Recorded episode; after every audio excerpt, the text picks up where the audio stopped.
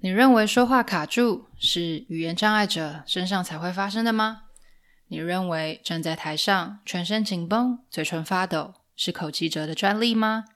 其实不仅是言语障碍者，许多人都有容易紧张的问题，尤其当遇上不熟悉的语言、场合和对象，譬如站在台上和一群陌生人说英文，也会发生紧张和焦虑的感觉，也会觉得碰到巨大挑战。困难重重。今天这集要跟你分享说话流畅的语言治疗师曾凤菊老师是如何体验口疾者的紧张和焦虑，并成功拿下演讲比赛奖项的故事。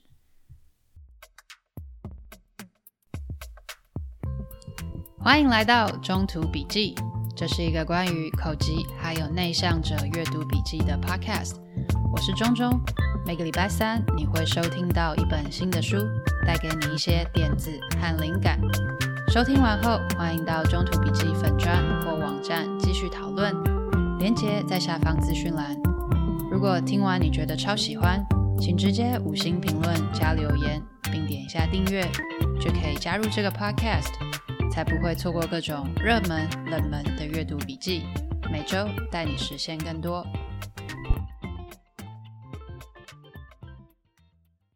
今天要介绍的这本书是《说的自在：维持说话流畅的技巧》。这本书的译者之一曾凤菊老师身体力行，相信只要练习，什么都有可能。运用书中提到的工具，与你一同前行。值得说明的是，在前一集有介绍过的口吃理论与实务工作中，有提到两项成人口吃治疗法。一个是口吃修正法，另一个是流畅塑形法。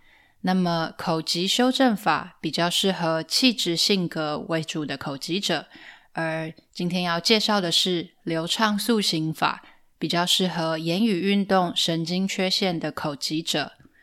如果你还还不确定你比较属于哪一种的话，可以两集都听听看。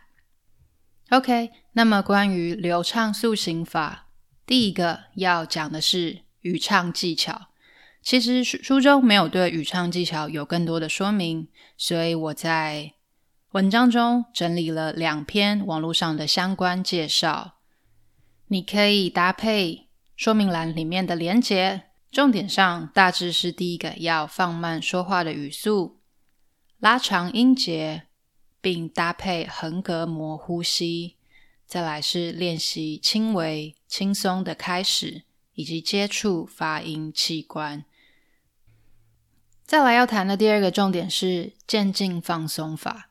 如果要我用一句话讲完渐进放松法的重点，我会说是先紧绷后放松，就是让自己可以充分感受到特定肌肉的紧张和放松时不同的感觉。那你可以参考以下这个步骤进行。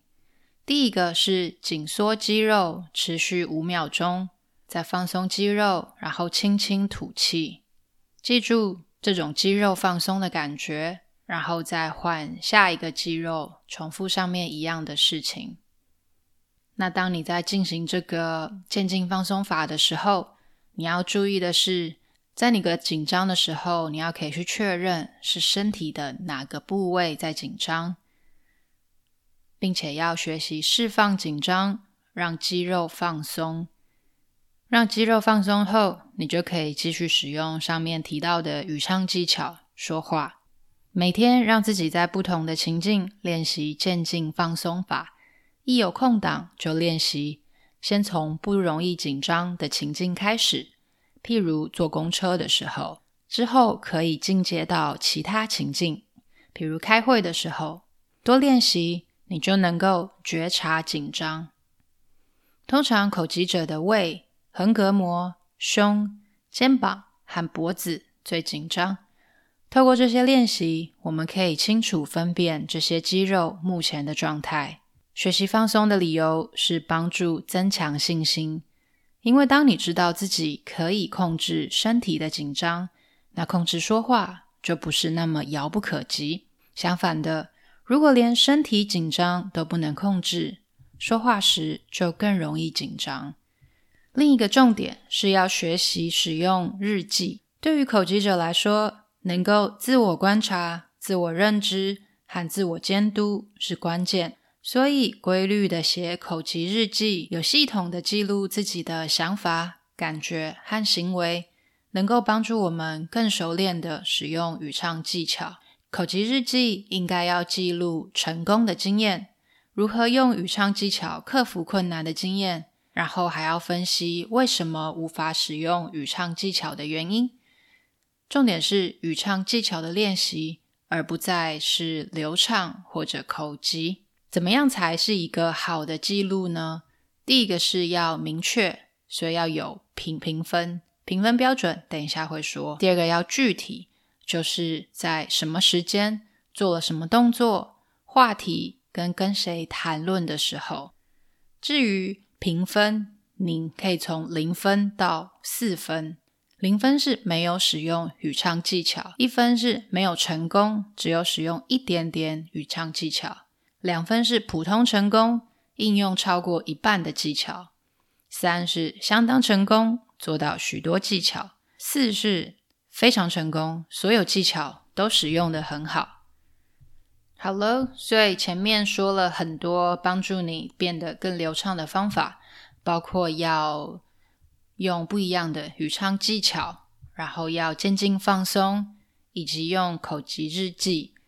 那即使做了这么多，还是复发了，怎么办呢？其实忽然卡住没什么大不了的。任何运动员都会有失常的时候，有在重训或者减肥的人，一定也都知道停滞期是什么。明明和以前一样的训练、饮食控制，但肌肉量和体脂的变化。就是和以前不一样了。碰到这种情况，第一个是要告诉自己这很正常；第二，要找出发生的因素，心理或者身体的状况是不是平衡。譬如你可能上班累到根本没力气注意自己的说话，也就不可能做语唱练习。其他的原因包含生病或者情绪困扰等等。而当你收拾完这些外在因素跟心态调整后，就能够回到练习的轨道。总之，这本书教我们每天要做的事事情就是四个要素：要计划、实践、记录以及回顾。在每天开始之前，用小卡片写上今天要进行的练习。可以的话，把在哪里、什么时候也写上去。在对话结束后，评估自己在刚才的情境中语唱技巧使用的如何。一天结束后，记下今天的成功记录，还有你练习过的技巧跟遭遇的困难，整理成日记。也别忘了给自己鼓励，在卡片上写下自己的成功经验，提醒自己可以做得很好。再来，想要跟你分享这本《说的自在：维持说话流畅技巧》的译者之一曾凤菊老师的故事。他是一位语言治疗师。就像许多语言治疗师一样，他的言语很流畅。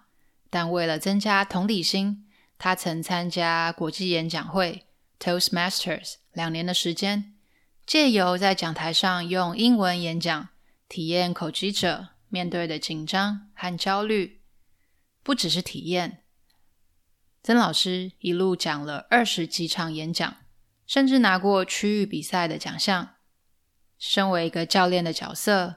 曾老师并不只是坐在那指导球员怎么做，而是身体力行实践那些他教给学员的功课，像是持续吸收新知、练习、创造舞台等等。从这些行动，不难看出老师的用心，令人感动。